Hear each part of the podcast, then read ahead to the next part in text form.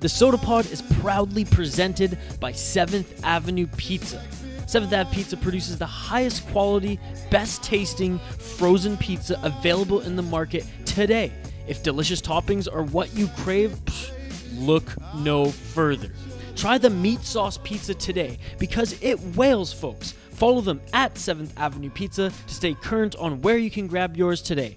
Get you some 7th Avenue Pizza today. Now let's get right to the show.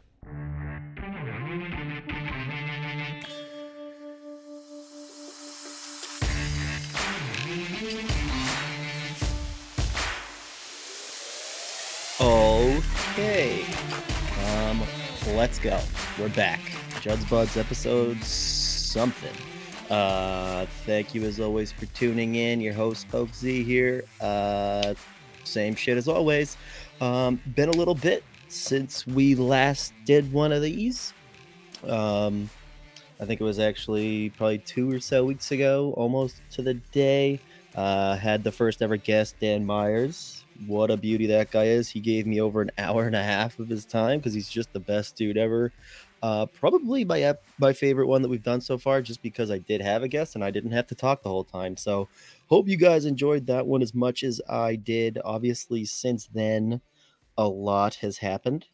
Um, that we're gonna have to talk about since then. Obviously, the Fiala trade happened. I was gonna do um a full episode just for that trade or just about that trade, but um I haven't really had a second to sit down and do one of these in a long time. And I was gonna do that also earlier this week. Again, I pretty much just haven't been home.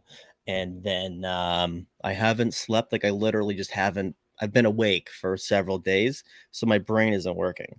Um, obviously, you know, there's different opinions about the trade. Uh, some people love it, some people hate it. I personally love it. Um, you know, you probably saw me on Twitter there um, reacting to it. Um, that being said, though, we'll do more of an in depth uh, breakdown of that trade. I mean, at this point, it's kind of old news, so maybe no one gives a shit anymore uh, or really cares what I have to say about it. But um, when I sit down to do the normally scheduled episode that'll drop next Tuesday, um, I'll spend more time on that trade um, and kind of give you my actual in depth thoughts on that. And then we'll obviously also be reacting at that point to the draft, um, see what happens here. Um, and that's what we'll do for this one or that one. Uh, for this week, going to be more draft focused. I'll pretty much just do questions because I have a shit ton. Um, there are some Fiala trade reaction questions in there that I, I, just didn't get to, obviously. So we'll mix that in as well. Um, but we are recording this. It is Wednesday. It is the day before the draft. I don't know when this is going to come out. Hopefully, um, if not later on this evening, then in the morning. So, um, you know, the when the draft happens, it's not totally outdated. Um, but that's what we'll do today. So, um, a couple things I guess we'll talk about before I just jump into the questions here. But um, this will be a draft slash uh, mailbag episode, mostly mailbag, mostly mailbag. Uh, and then next week we'll be reacting to the draft, and I'll start talking more about that Fiala for the first and the Brock Faber trade in depth. Um, so that's what we'll do.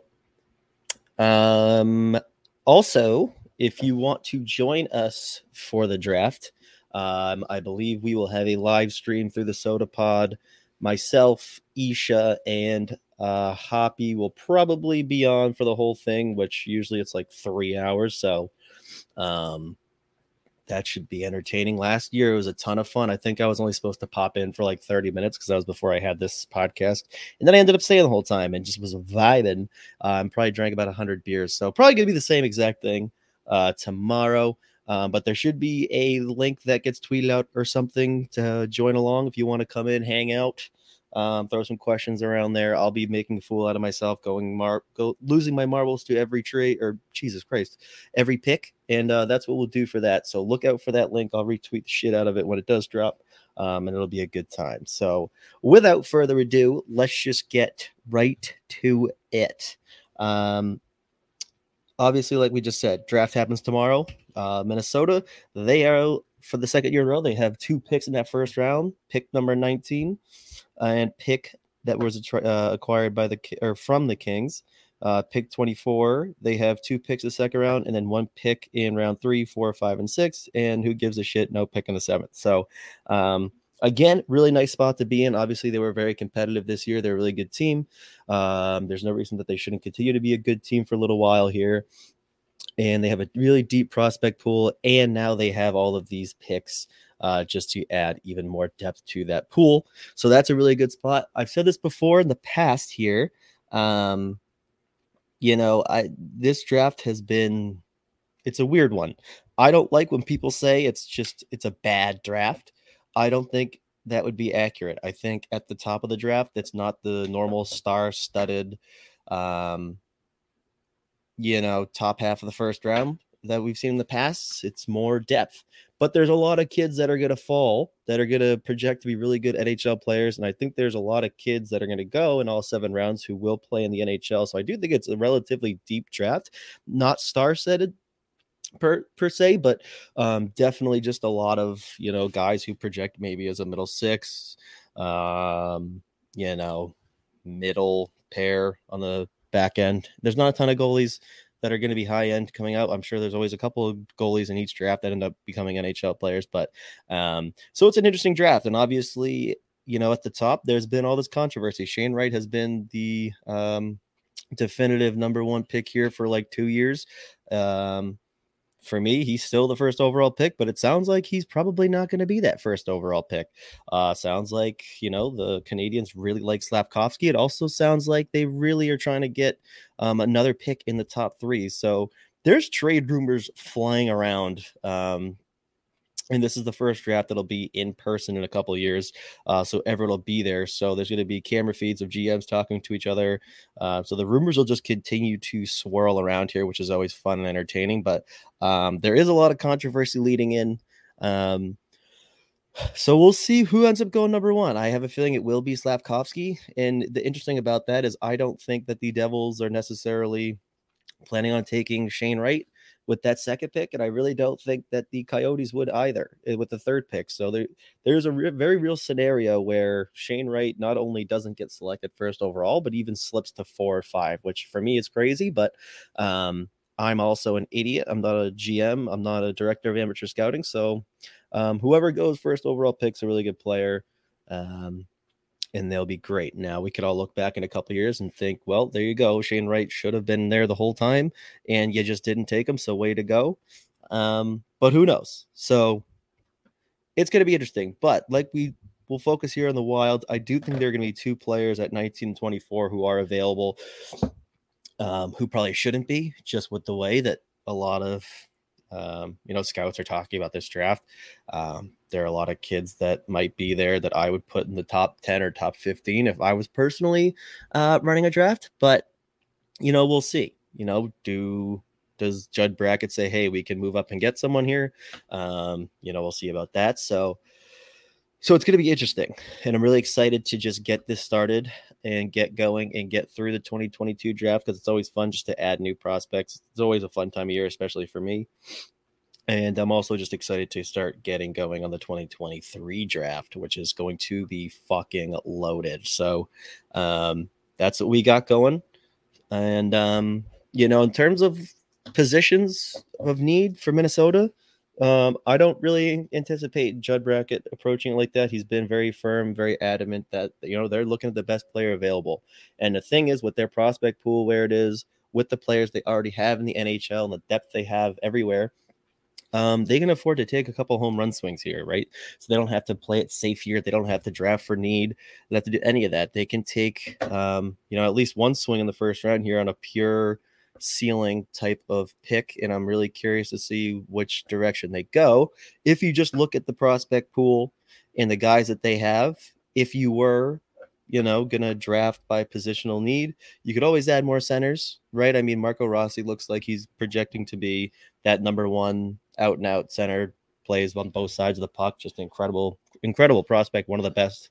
Um, who hasn't full time made it into the NHL yet. Um, but you could always use more centers. So, you know, if you can find one that looks like he could project to be a middle six or top six center, you're going to take a swing there.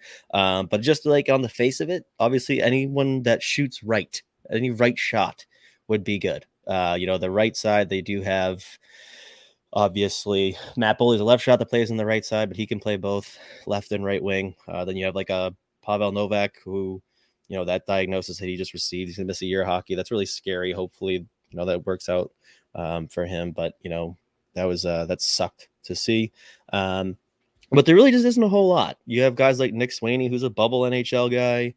Um, you know, Mitchell Chaffee, bubble NHL guy. So, you know, the right side, the right wing, you know, that's always going to be a position need, but at the same time, that's not really a position you necessarily want to put a whole lot of draft stock into.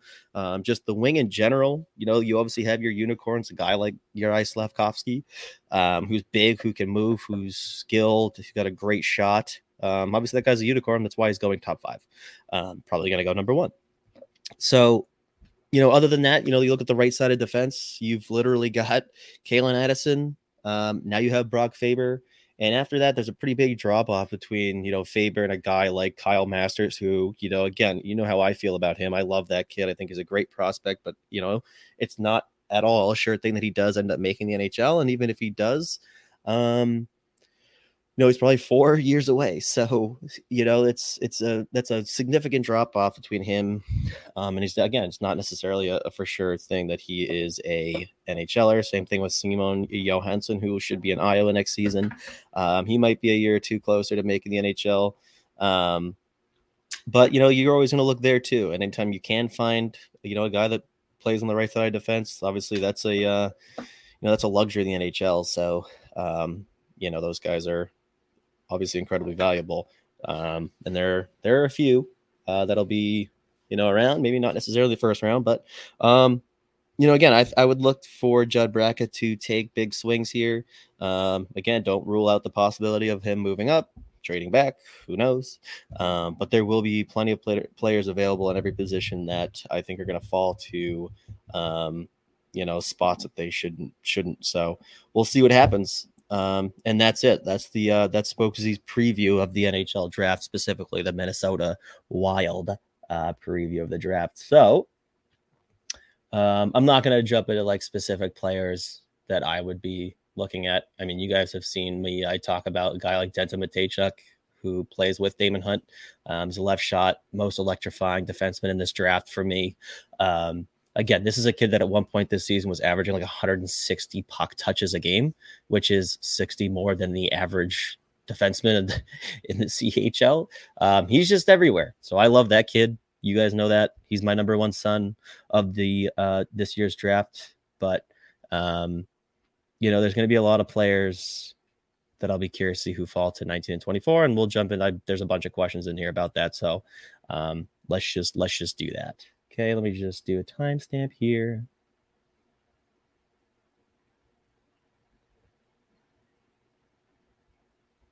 Yeah, this is going to be a long episode. Okay.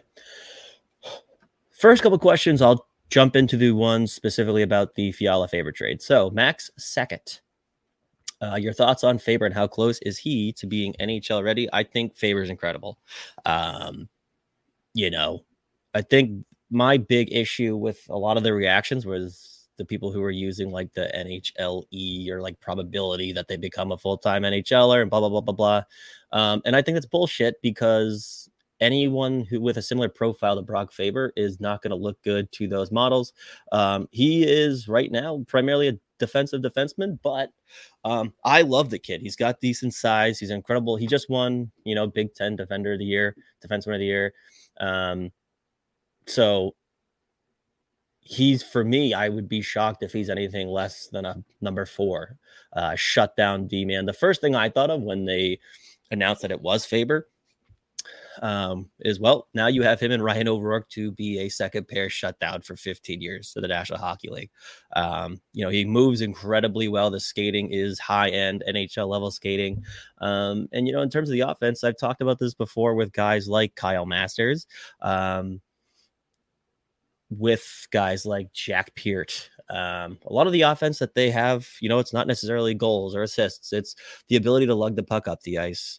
Um, you know, transport the puck and facilitate offense that way. He makes life so easy for forwards and, um, you know, the team breaking up the ice and, and setting up the offense on the offensive zone. I do think there's a lot more offense to be had there for him, um, just because he does have pretty good skill. Like I said, he moves really well. Um, and the hockey IQ is through the roof. And I don't think he's all that far away from being in the NHL. You know, I think if he was not in LA, um, and you just look at their pool, specifically on the right side of defense, they have guys like Helge Grans and um, you know Brandt Clarke. So he's already behind all those guys. Um, so there wasn't really a really great path forward in that organization for him. You've heard rumors that he was potentially thinking about entering, you know, doing the doing the Jack McBain, but in LA. So um, you know, he's going back to Minnesota, and then you know, I don't think this is a this is necessarily a guy who um, you really need to have a, spend a full year in the AHL. I'm sure he'll start there, obviously, but um, you know, it's just the way he plays and how good he is and his strengths, you know, and and really the need. If you look at the prospect pool on the back end there, there's a lot of guys who are like Carson Lambos, Calen Addison. It's a lot of offense there. Um, again, not that they're bad defensively, but they don't have that kind of like those shut down guys with a him O'Rourke. So um, I just I love Brock Faber, so I was actually surprised they're able to get him, and then I kind of realized that it made sense with LA just because of that deep pool that they have back there. Um, but I do love Brock Faber, and I don't think it's a kid that's all that far away. Obviously, there's a little bit of refinement that needs to happen.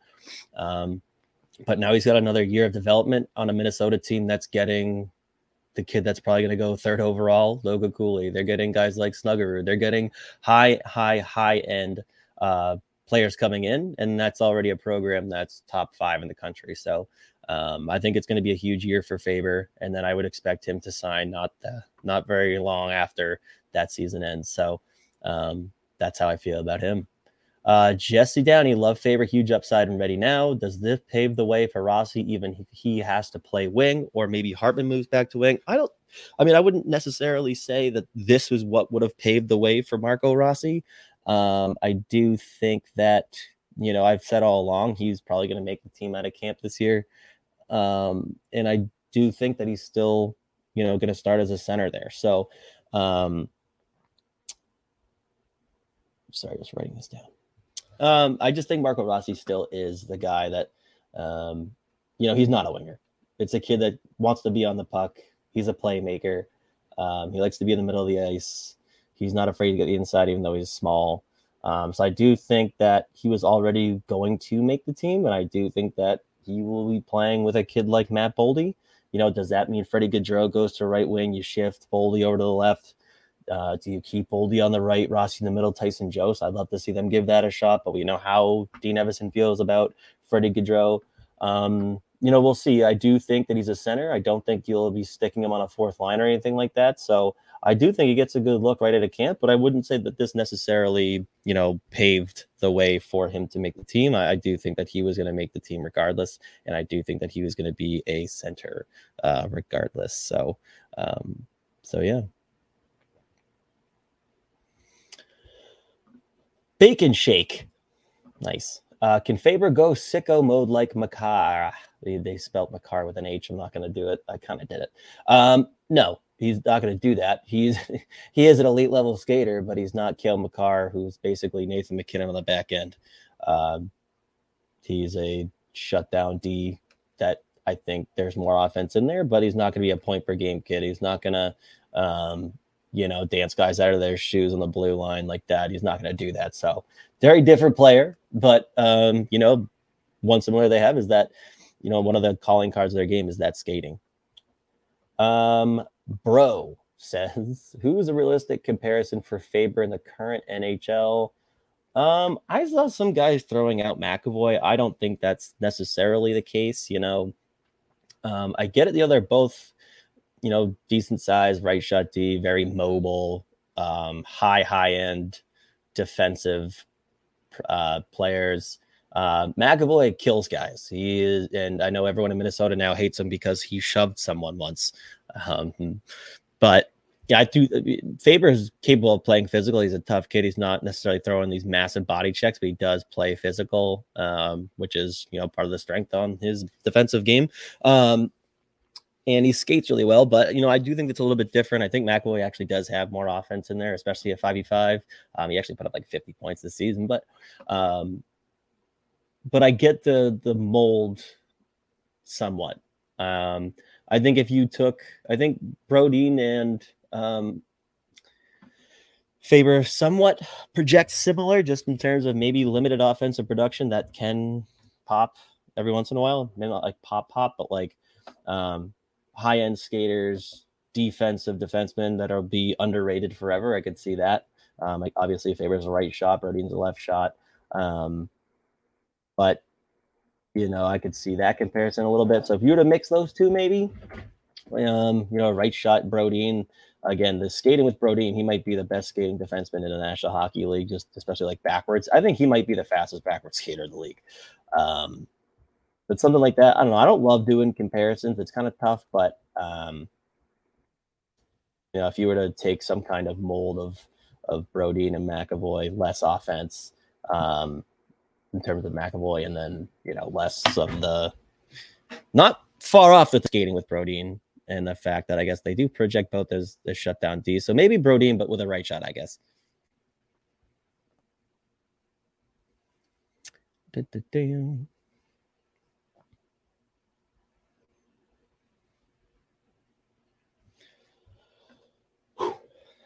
Uh, da, da, da. Lindsay Nicole, I will be the odd one out here, kind of. Do you think Billy Billy G is done making trades for the draft, or you think he has more up his sleeve? You never know with Billy. Um, right now he's kind of preoccupied with the Kaprizov thing, I guess. Even though he says he's not freaking out about it, the Kaprizov thing is scary. So he might be stuck in Russia. I, I have no idea what to make of that. Um, I wouldn't be surprised if he does. Um, you know, whether it's a trade to move up in the draft, whether it's to bring someone in. Um, I don't know. I wouldn't be totally shocked, but at the same time, doesn't really feel like there's a ton of momentum either way, either direction right now. So uh, we'll see. You know, what would a what would they be trading? That's the you know I I don't know. Um, you know, there are certain prospects who at this point there's no real good path for them to you know make the team. Um, you, know, you look at a kid like Adam Beckman. I thought the comments about him were weird at the end of the year. I thought his usage was weird in Iowa, um, even though they were.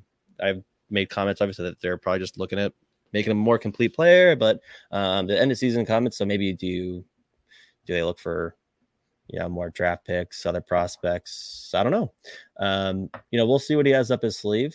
Um, because at this point they have like no cap space and they still need to fill roster spots and you do need to improve the roster a little bit because it's you know just going in with the same team without Kevin Fiala and then like with a prospect or two I just don't see how that's a recipe for success. So I don't know if he's got another trick up his sleeve any trades up his sleeve.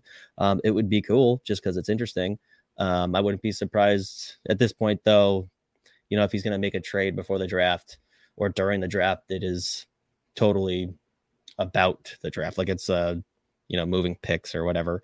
Um, that's what I would if he does have a trade up his sleeve. Um, that's what I would. That's kind of that I would expect. Um, punch cut fade. Where is Flower playing next season? And regardless of what Talbot may say publicly, do you think he comes into next season a little salty about how the goalie situation played out down the stretch? Um, I mean, I'm salty. I don't know. I mean, he's a competitive guy, and you know, he was um, their starting goalie all year, and he was really good for a lot of the year. So I'm sure he's a little pissed off about the you know the usage in the playoffs. Um, but at the same time, you know, I don't think he's going to be pouty about it. Um, you know, you heard the comments after that were a little bit blown out of proportion. Um, but I don't know. I don't think salty is necessarily the right word, but I'm sure he's got a little chip on his shoulder. Um, I think we all would. So, you know, we'll see. And then in terms of Marc Andre Fleury, I really don't know. Um, you know, Pittsburgh just extended uh, what's his face, Casey DeSmith for two years. So that feels like it's probably out. They just don't have a lot of space. Obviously, Bill Guerin's made some comments lately. Uh, the longer it goes on, it does feel like it's less likely that he ends up in Minnesota, especially just given the um, you know, given the issues with the cap and the fact they have like no money, um, you know, obviously it would be great if you could get both him and Talbot back in, uh, give Wallstedt some time to marinate in the AHL, and then you know when the contracts are up, you have Wallstedt come in. Um, but it does feel like a team like Minnesota, maybe Toronto. You know, they're not. Doesn't sound like there's a whole lot of progress with them and Jack Campbell. Um, you know, other than that, I'm not really sure. I mean, I'm sure Edmonton will take a swing, but I don't see him wanting to go to Edmonton. Uh, so we'll see where he ends up. Obviously, we all want it to be Minnesota. Um, I'm gonna just say it. It'll be Minnesota. Fuck it.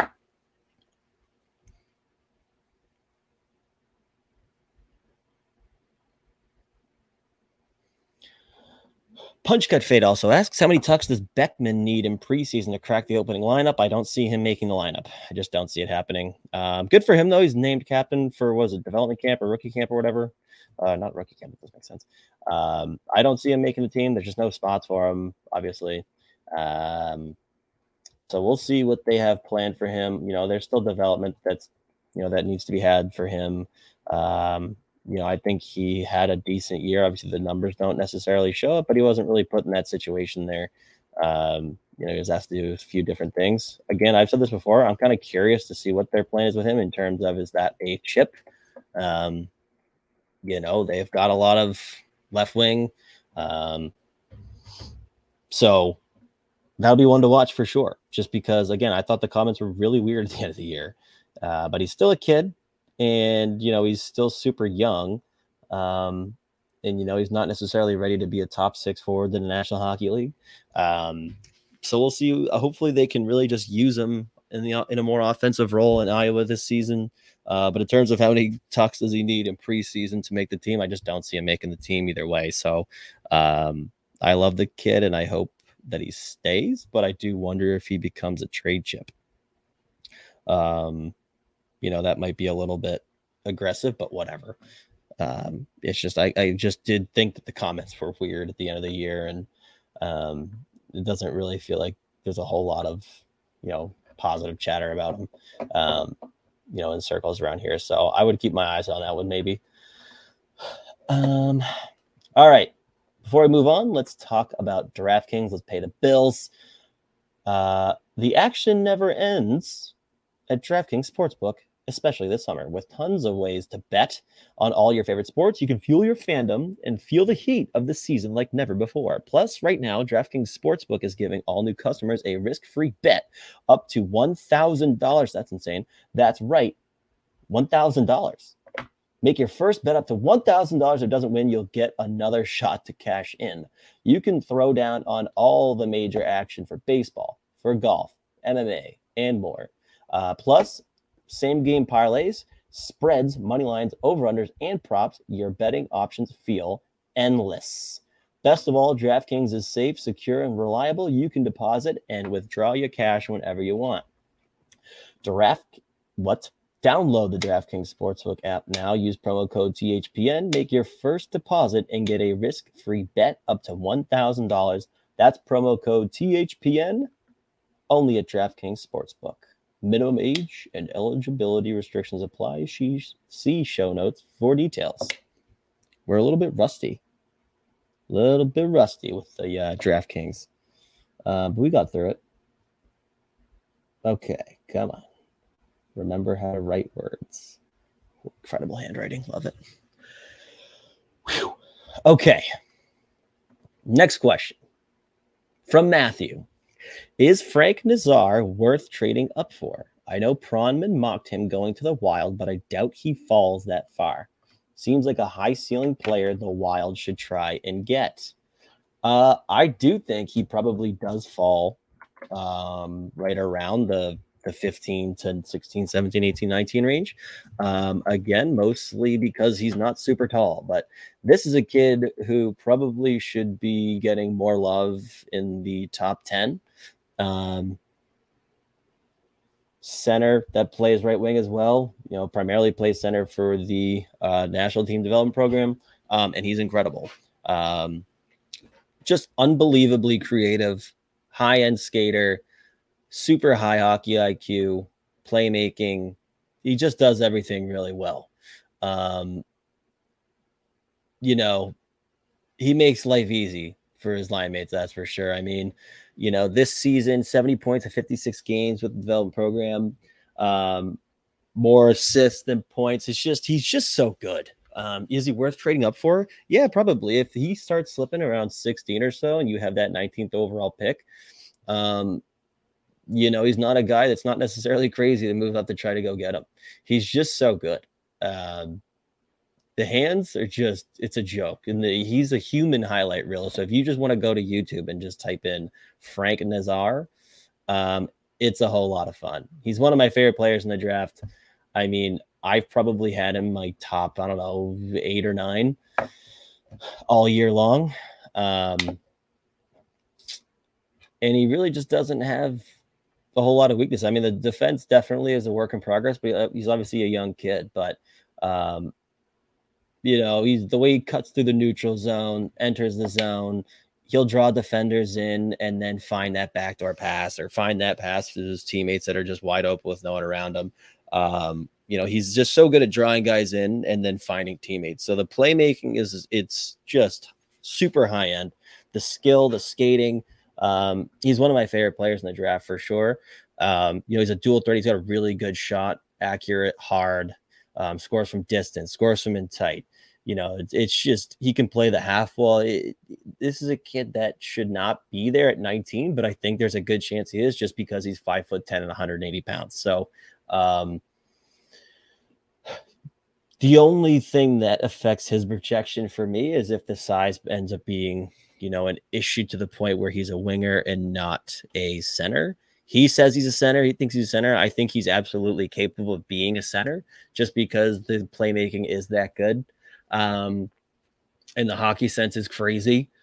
And he loves having the puck on his stick and he's not afraid to get to the middle of the ice. So, um, you know, that's a kid for me. Should be in more top tens. Like I know a, a lot of people put Le- in their top 10. I put him over a kid like Lekkerimäki, um, Swedish kid but he just does so many things really well. And he's one of my favorites in the draft. And he's one kid that if he's there, I would be shocked if um if he's not one that Judd Brackett ends up taking. So um, I love Frank Nazar.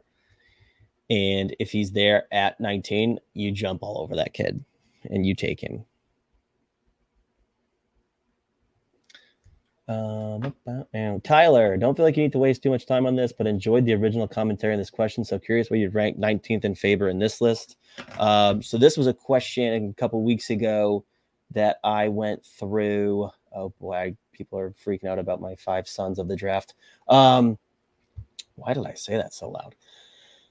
I gotta find the original tweet. This is Tyler threw four packages at me, four trade packages for Fiala and I ended up taking the Kings package of the 19th overall, I think it was, and Helge Grans uh, ended up being close, just Faber. So um, I think I would probably still put this at the top of that list. You know, I didn't think Faber would be an option. I didn't really think twice, or I didn't really put a whole lot of thought into it, um, just with the prospect pool that the Kings already had.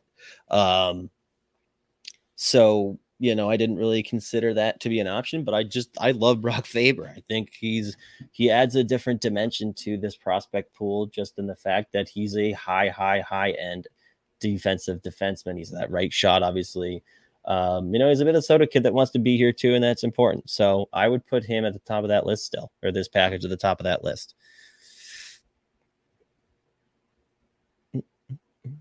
33.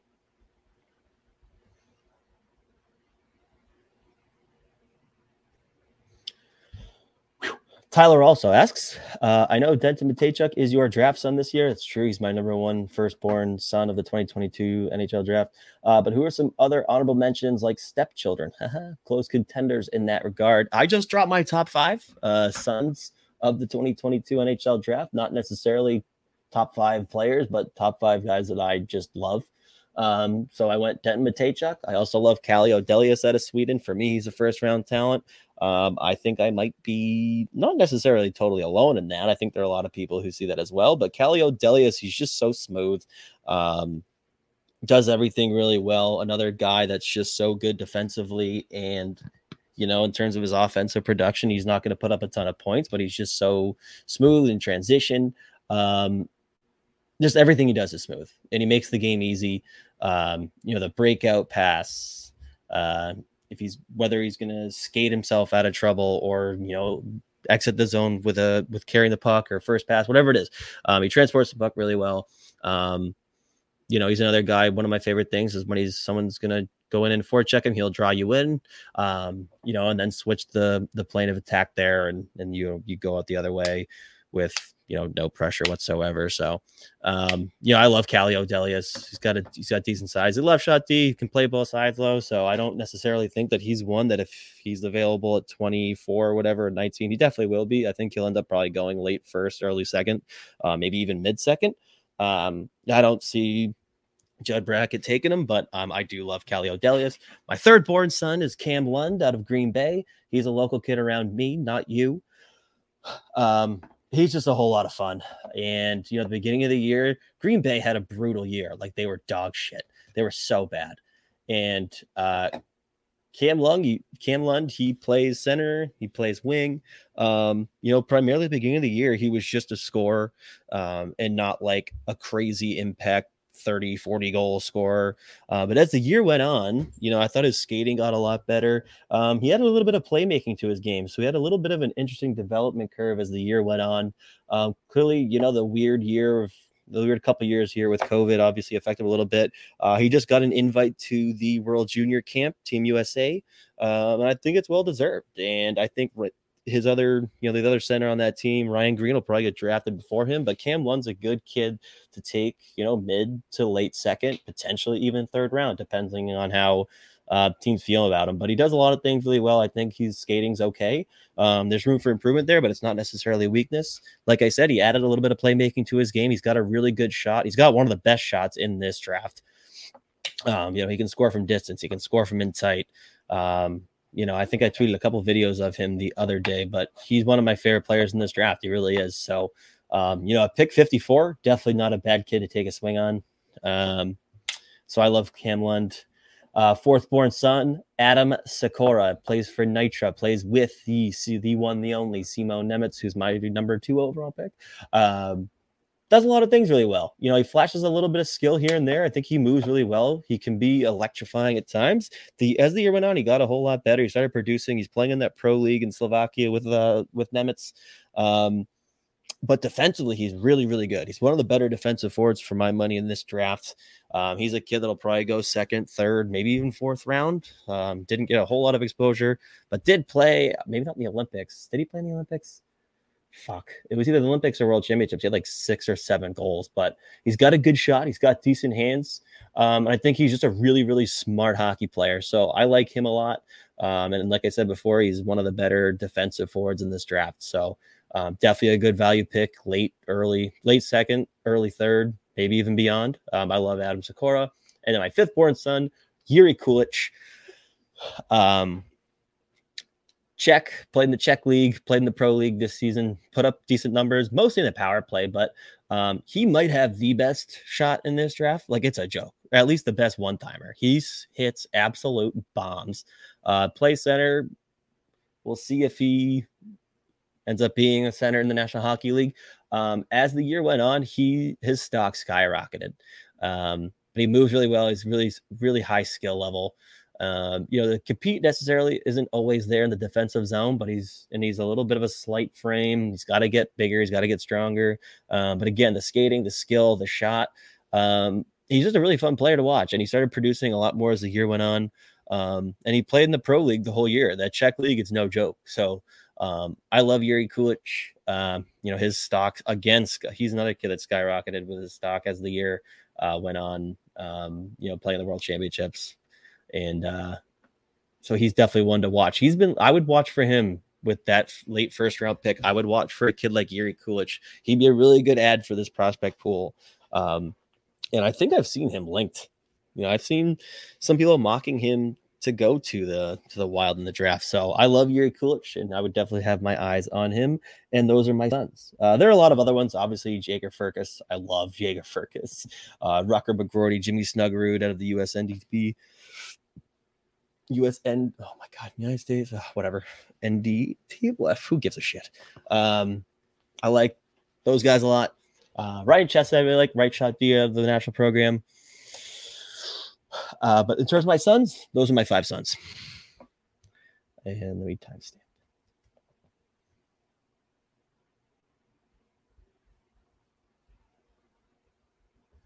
Okay. Next question, also from Tyler. I've been down a, it's either Trikazov or Trikozov. I actually don't know. Uh, Gleb Trikozov, we'll go with that. Rabbit hole last few nights, and I'm really bullish on this kid. I know it's hard to say, but I'm torn between grabbing him at 24 or gambling that he'll be available at 47.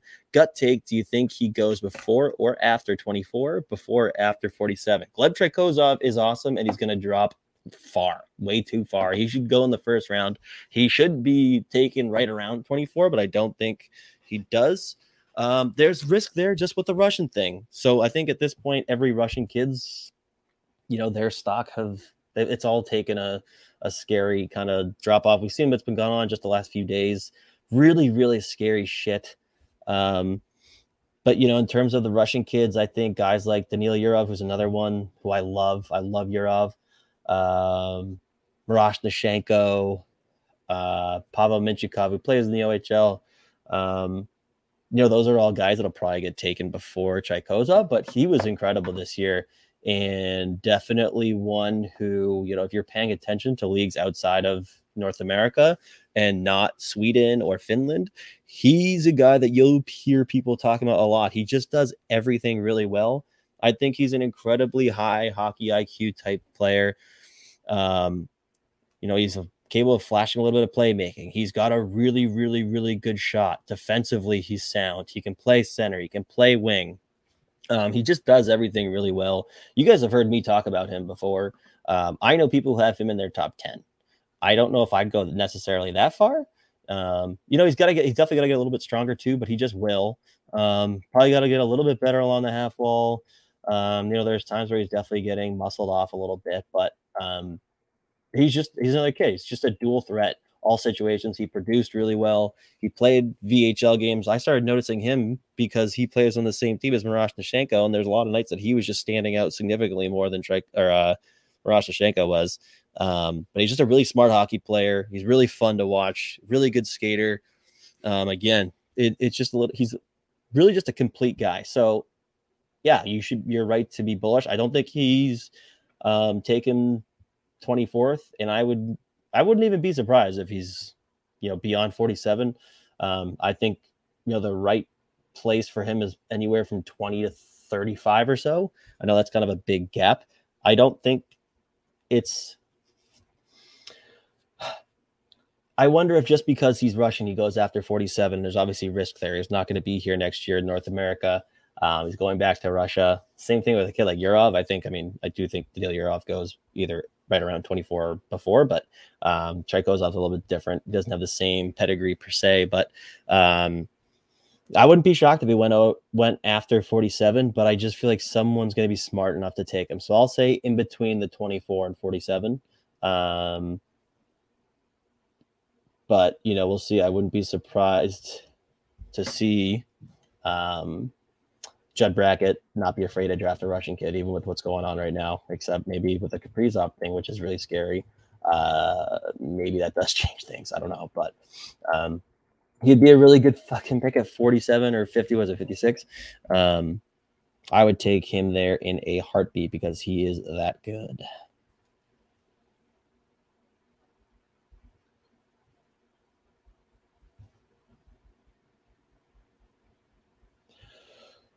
Hideki, if you were GM, would you trade the Wild two firsts, two seconds, and or our defenseman prospect to draft a franchise type center? Uh, no, because I don't really know how many there are in this draft. Um, like if you mean, I guess I'm not sure what exactly you mean by trading those, like packaging those two to move up that they have this year, packaging them. I would, I mean, I'd move up if you could. Um, you know, if there's guys falling there, I just don't know how many guys you look at this year that's going to go in the top half of this draft that you'll say out and out definitive franchise center. Like I look at Shane Wright, yes. Uh, Logan Cooley definitely has potential too, for sure. Um, you know, after that, it's slim pickings for guys that you say, yeah, that's gonna be a franchise type center. It looks like the next one that'll go after them is Cutter Gauthier, and he's definitely not a franchise center. I think he's a really good two C, but not necessarily a franchise center.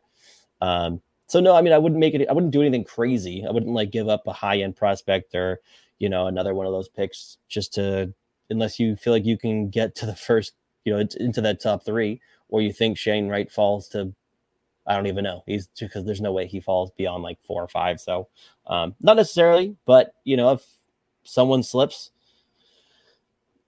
you know, I'm not opposed. I'm definitely not opposed to moving up for for the right player for sure.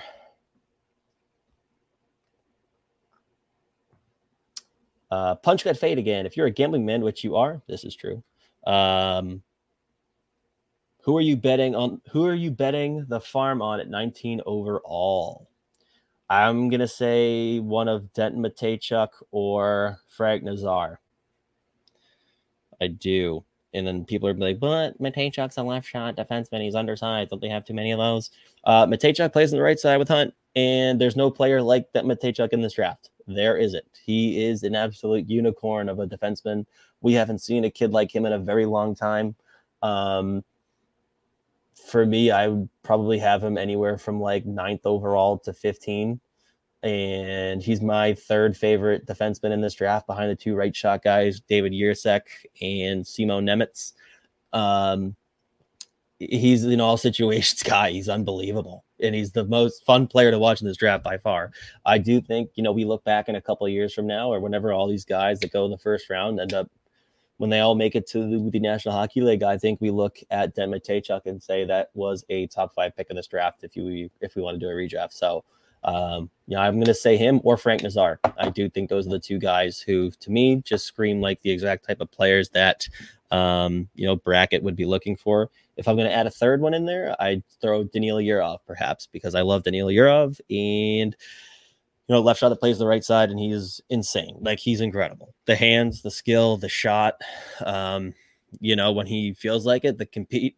Um, imagining Kaprizov on the left with Daniil Yurov on the right someday really gets me going. Really, uh, really tickles my fancy. Uh, so that's what we'll say there. Then again, they'll probably fucking trade out of the first round. Now that I said that. So that's going to be sweet. Okay. Betting. That's what I'm going to label that timestamp. Uh, punch could fade again. Who are some potential sleepers to target with our second round picks? So the guys that I did just mention, um, Cam Lund, Adam Sykora, um, another one that I would be looking for. I think he's probably going to go in the first round or very early second round. A kid like David Goyette, uh, really just complete center and a kid that really turned on at the end of the season um, for was it Sudbury? I always mix these goddamn teams up. Um, the OHL finished right over a point per game, um, and that was after not really being close to a point per game halfway through the year, and then he kind of just took off. Um, I believe he actually fought Ryan O'Rourke one game this year. I believe that was him. Yeah, it was him. But he's a really fun player. Just skill, hands, he's you know reliable on the defensive side of the game. Um, you know the shot's decent, and I think he is a little bit. You know he's got some playmaking to his game, and he is a natural center that can play the wing. Um, so you know if you're going to bolster your your center depth in the second round, there not a not a bad kid to uh, take there if he's available. I also really like Danny Zhilkin out of Guelph uh, in the second round there. Um, who else? Trikozov, if he's there, you take him 10 times out of 10 let's see. Let's see. Potential sleepers. Who else could we bring up here? So who we just say? Cam Lund, Adam Sykora for sure. Um, David Goyette, Danny Zhilkin, Owen Beck for sure. Another center, probably more of a three on the National Hockey League, but he has top six center upside. Um, you know, the, the points don't jump off the page at you, but just another one that's just a complete hockey player that looks like he might be available in the second round. I like I like Owen Beck a lot. Um, who else? Let's let's find one more. Let's see. Let me just look at my list here. Some of the guys I really like. Probably should have prepared this, eh?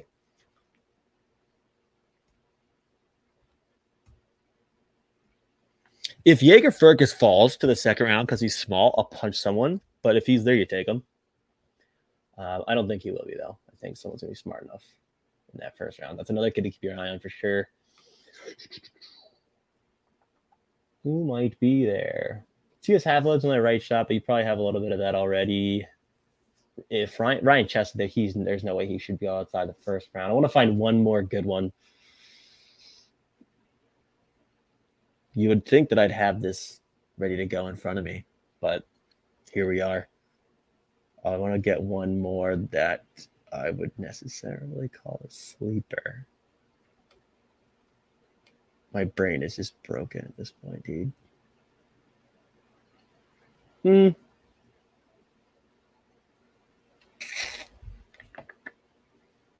We'll stick with that for now. Maybe like a Ryan Green, same team, Green Bay, plays with Cam Lund. Uh, had a bad year, but um, definitely not a bad player though. I, I think that team had such a brutal fucking season. Um, or Cruz Lucius. I like Cruz Lucius a lot. Um, brother Chaz went in the first round last year. Um, I like Cruz Lucius. He's super skill. Um, plays like a little bit of a psychopath. I kind of love him. But those would be the guys that I look to target there in that second round. Maybe you wouldn't necessarily call them sleepers. Uh, one deep draft sleeper would be like a Mikey Milne overager out of Winnipeg, plays with Lambos. Super fun player to watch. Well over a point per game. Was absolutely electric this season. Um, I want to say he's a. Was he eligible last season? I don't even remember if he's the first or second year, or second or third year eligible uh, overager. But that's a guy that's going to go late and I would take a swing at him for sure. Another one, oh, you know what? We'll go. Uh, was it Ilya Kvachko, another center kid, uh, Russian center, really good. A lot of skill, just Russian. I don't even know how well I answered that question. I was just all over the place. I gave like two decent rundowns or three decent rundowns, and I just got excited. My brain started going all over the place. But I mean, I guess that's kind of standard for this fucking podcast. Um, okay. Next question. Um, Nick Schuster. Any teams in the eight to fifteen range that could use a guy like Addison, and one of our firsts could play on someone's top six consistently and help a PP. Uh, Lambert, Nazar, or Geekie would look good in the system. Um, I don't know if I necessarily want to give up uh, Calen Addison and a one of those first round picks just to move up. Um, I do if you can get Brad Lambert, that is a big time swing. Like that would be a home run swing. He there's a good chance he's going to fall lower than he should. Although I've seen some stuff about um, Seattle. Uh, just because he got his rights got traded to WHL to Seattle. Does Seattle think about it? Do they trade down and then you know take a home run swing on Lambert? Brad Lambert should have been challenging for a top four, top five pick this year. Um, he's just fallen off a cliff. He'd been traded like three or we switched teams in the league three or four times. I do love Lambert. He's the probably the best skater in this draft, highest skill. In terms, if you're gonna do an all tools draft, like skill, skating, shot, whatever, you're probably taking Lambert first overall. It's just for whatever reason it hasn't really translated all uh, as much as you'd like it to. So I would expect him to go well before like 19 or 24 though. So I do think he goes between eight and 15. And I'm if I'm just gonna bet on it, I wouldn't be shocked if he ends up going to like Columbus at 12. Um, you know, get the another Finnish guy in there. Um, but I wouldn't be surprised if Seattle trades down. You know, we'll see. But he's definitely in terms of just pure talent and pure tools. You know, he's probably the best player in the draft. So, um, it's been a weird one for him. Maybe he just needs to get drafted and then, you know, he'll take off. We'll see. We saw it last year with Aatu Räty, who was the number one consensus the year going into the draft. Um, and then he just kind of fell off a cliff. Um, ended up going the second round to the Islanders. Uh, Brad Lambert's dad, Lane Lambert, does he end up taking him? I think it's the 13th overall. That would be you know, and then him and Räty are on the same team. We'll see. Um, Nazar, I really don't think you might you mean you might not have to trade up to get him. You know, you might he might be there at 19, but if you get to 15, 16, and you're thinking there's a team in front of you that's going to take him, uh, I would definitely, you know, we said this before. I trade up to get Nazar, um, and then if Geekie's still there, you know, you think about him too. I think Geekie's absolute uh, floor is a really good defensive third line center, like a Joel Eriksson Ek. Um, you know, his big drawback is that skating. Like his skating, it's you know, he's young and there's always room for improvement, but it is just so bad. He's one of the worst skaters in this draft, but the hands you can't deny, the hockey IQ you can't deny, the skill, the defensive side of the game. Like Conor Geekie's another kid that started the year. You know, he's talking about top five overall uh, pick and you know things. He had a decent season in Winnipeg. There's just such a star-studded team that um, you know other guys just jumped in front of him with production, and he took a little bit more of a defensive role just because of how good he is. But um, you know that's another one. You know he would if he's there. I think he would probably still be there from anywhere from like 12 to 15. You know, he's a guy you consider trading up for. But um, in terms of trading Addison and a first, like that's a hot one of your top end. That's like one of your top five prospects probably, and a first round pick just to move up a couple spots. I wouldn't do that. Um, I would consider packaging like a first and one of those seconds or a first and one of the thirds to move up into like 15 14 range like they did last season. Last year only took they only moved up two spots and it t- cost them a third round pick. So probably cost you a second round pick to get to like 15 from 19 i don't know. Um but that's what i would do. If you're going to move up i would consider i wouldn't trade the other first round pick and i wouldn't trade um i wouldn't trade like a prospect though. Unless it's like a middling prospect i don't know Depends how high you're moving up, I guess. If you're going to eight, then you have to think about it. Not Addison. I wouldn't give up Addison just to move up. That well, maybe I would. I don't know. Who fucking knows? I probably still wouldn't.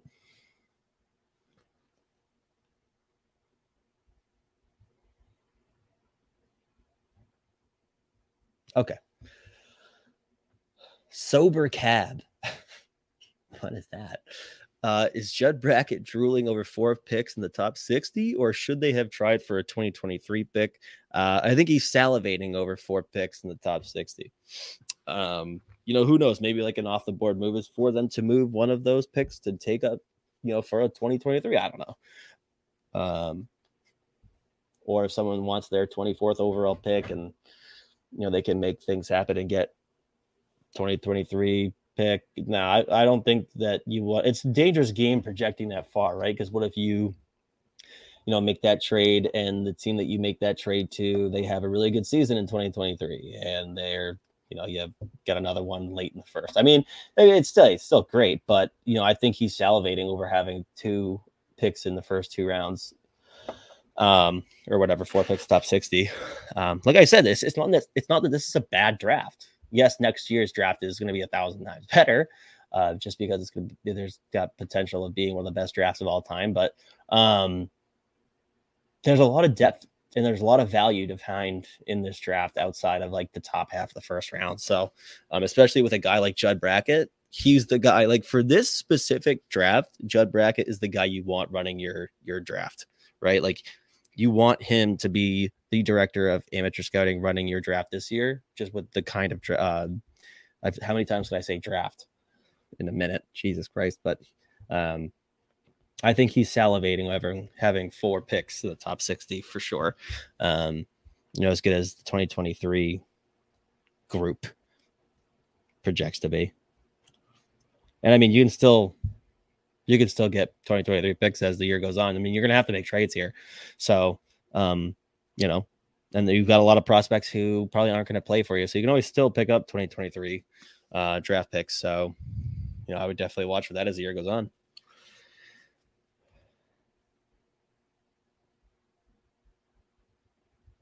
Okay. Whew. Got a couple more. Tyler, curious how you have the following ranked Owen Beck, Rutger McGroarty, Conor Geekie, David Goyette, Noah Ostlund. Ooh. Probably go.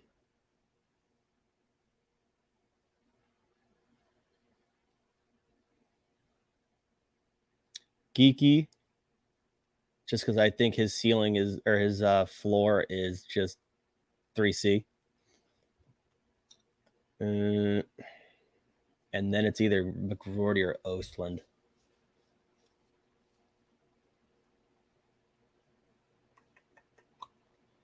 Geekie, McGroarty, Ostlund, Beck, Goyette. Boom.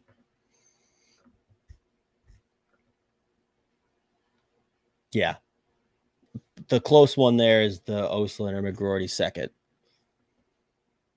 You know, with McGroarty, you're betting on his brain and his skills to overcome the feat.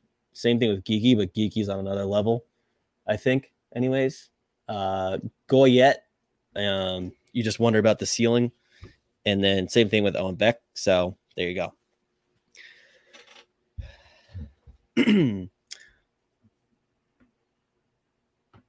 Jay Ricard, Kemell or Lekkerimaki?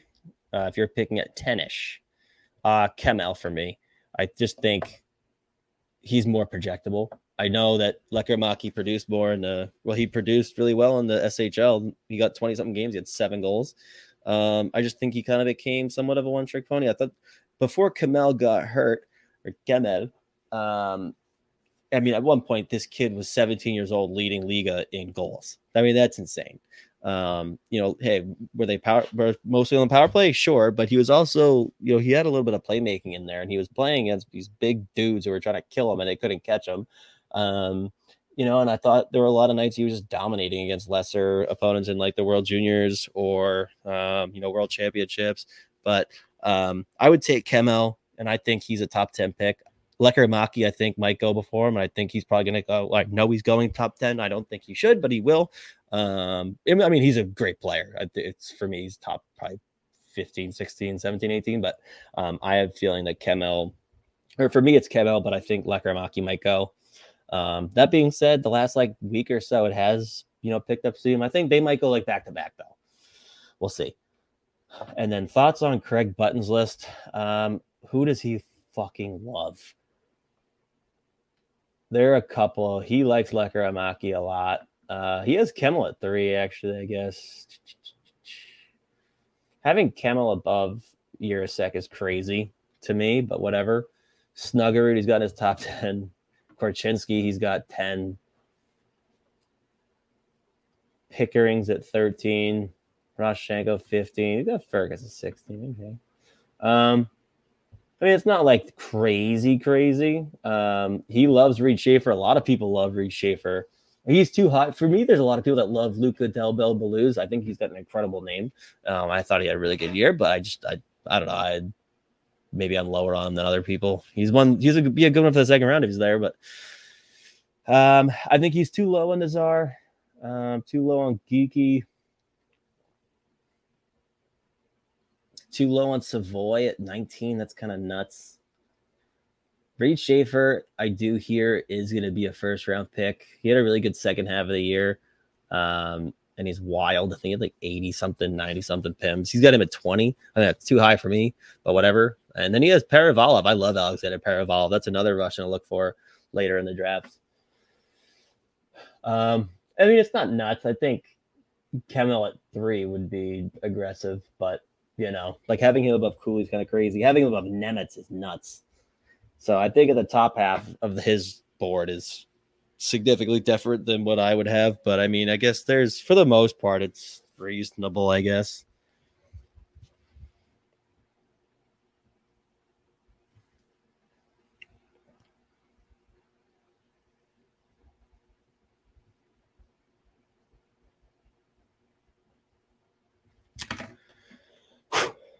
Three more. Joseph Navariak? Navariak? I never know how to say your name. I'm sorry. Uh, Yurov or Miroshnichenko. I do think it's close, uh, but I'm taking Yurov. Um, and for me, it's just the unpredictability. I think he there are a lot there are a lot of nights at if you look back at last year's Hlinka Gretzky, I thought he was the one that was making Miroshnichenko look like a top five pick a lot of nights. Um, you'd definitely be happy taking either one of them. And the thing is, though, Miroshnichenko reportedly is planning on staying in the United States after he gets drafted. So that's huge. Um, and you know, it sounds like he's healthy and in the clear. But for me, the my preference is Yurov, but they're not far off for me. I just think the combination of Yurov's game, um, his ability to play a little bit quicker, I like that. Um, definitely plays heavier. He's not as fast. Skating isn't as good, but um, his shot is insane. He's got a bomb, um, and he's electric. So, those are two kids that you're very happy with if you get them late in the first round, um, especially considering coming to the they're both like top eight uh, picks. So um, my preference is Yurov. Just the the combination of the things what he does well. Uh, I think he's a little bit just like more like I think he's a little bit more unpredictable. He's got a little bit more flash to him um, and playmaking than a Miroshnichenko does.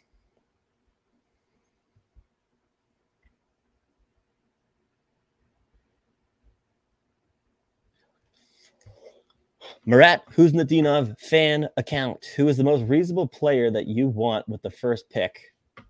I think you mean Minnesota's first pick. So pick 19th. Uh, pick 19th. Nice one, idiot. Pick 19. And why? I'll probably go Nazar. Uh, again, I just think whether he's a center or a winger, he for me it's going to take a lot for him to not be an impact player in the National Hockey League. I think he complements this prospect pool really well. Either you're getting the guy that's going to play right behind Marco Rossi for a very long time, who's going to be around a point per game for you forever, or you have another right shot, right wing with a ton of offense. The skating, the skill, the hockey IQ, um, you know, for me, and just the fact that he's small, I don't give a shit. Um, you know, and I think he's going to fall. I think there's a good chance he goes to 19. And you add that kid to your prospect pool right now. I mean, with what you already have, you don't have a ton of guys that do the things that Frank Nazar does, right? Like you look at the forwards in the prospect pool, you got Marco Rossi, all situations, two way number one center. Um, you know, Matt Boldy's not a prospect anymore, so we get can't use him. Adam Beckman, sniper. That's pretty much right now That's the name of his game. Um, Marat Khusnutdinov, love him. Marat Khusnutdinov fan account. Skating crazy good skill, incredibly high hockey IQ. Right now, projecting more of a defensive center, but you'll, I mean, you know, if he hits his potential and he finds some offense, he learns how to play a little bit more in the KHL and get to the inside of the ice, you have a 2C there. Or you have a really good play um, left wing.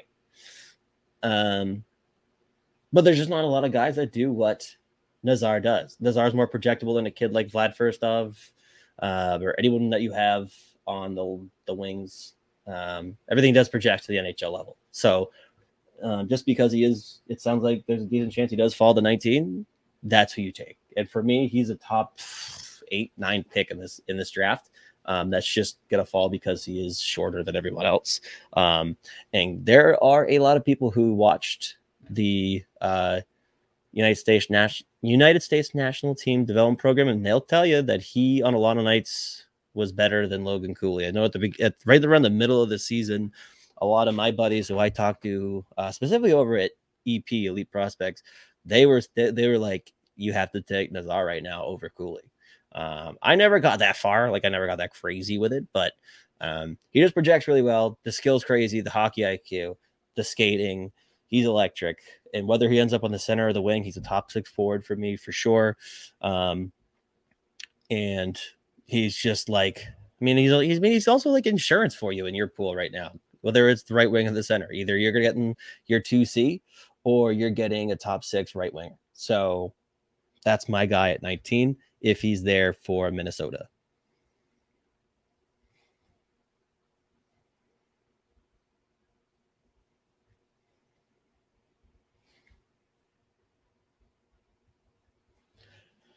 Final question and this is from like two weeks ago. Lindsay Nicole, what are your expectations for Jesper Wallstedt in Iowa next year? And do you see him joining Minnesota in the 2023 2024 season? Um, I would look at Wallstedt and I would expect him to go right around 50% split with um, if they bring back McIntyre or whether it's him or you know if it's one of the other kids then maybe it's more of you know he's the starter but I expect him to fit in right away I expect him to produce well um, win a lot of games because this is a kid who's been playing in SHL as one of the best goalies in that league as a kid, playing against former NHL players, playing against guys who could play in the NHL but choose to stay in Sweden because they're from Sweden. Um, he's playing a lot of guys who are just better than the players in the AHL. So I expect him to fit right in, and I don't think it takes him that long to adapt to the North American ice, to the North American game, and to start getting ready um, and looking ready to play in the NHL. Um, you know, obviously the goal is for him to be in the NHL by 2023, 24. I don't think that they're going to rush him whatsoever. And again, you got to think about the goalies. You're not going to, um, you know, rush him into the NHL just to have him be a backup, right? So, um, you know, it's not out of the realm of possibility that he's ready after one year in the AHL. Um, it's probably more realistic that he does too. And then he goes and whether he's going 50 50 split his first year in the NHL or whether he's backing up or whether he's even a starter. Uh, we'll see. But um, I think more realistic would be the 2024, 2025, have him as a full time NHL player. Um, but it's definitely not with just how good he is and the way he plays, how it's so much more predicated on, um, you know, his brain than necessarily him being like a freak athlete. Um, you know, you look again, the, his big comp is probably like a, a Tuukka Rask, where he hit the NHL early at a young age. Um, you know, and played for a really long time, and he was excellent for a long time just because he reads the play so well, and he's such a smart hockey player. So um, it's definitely not out of the realm of possibility that he joins Minnesota in 2023, 24. But if it is as a backup, I would say that it's more likely that they go, they find a bargain for that year. You're not going to just develop them to be a backup. So um, let's get fun with it and say, yeah, well, he'll be there. So there you go we did it. We did the draft episode. Um, it is like 7:30 right now. We'll see when this drops. If this drops the morning of the draft, I'm sorry. Um, I'm sorry for not getting it done sooner. Um, you can blame my insomnia and my brain. Um, this is going to be a really long document to send Isha. So I apologize, He should advance. Uh, but thank you for tuning in. Cannot wait for the draft to happen. Can't wait to see what moves Minnesota has up their sleeves and who they end up taking. Um, look out for that link that will be tweeted out if you want to join us for the uh, watch party. I don't know the live stream of the NHL draft. I'll be there the whole time. I'll be drinking beers, probably out of a straw, and um, it's going to be a lot of fun. So thank you again for tuning in, and we will see you in a couple days. We'll talk about the Fiala Faber trade and the first round pick, uh, and where we're at. Then we'll see who we add to this prospect pool. prospect pool, and we'll see who the newest buds of Judd are after tomorrow. See you then.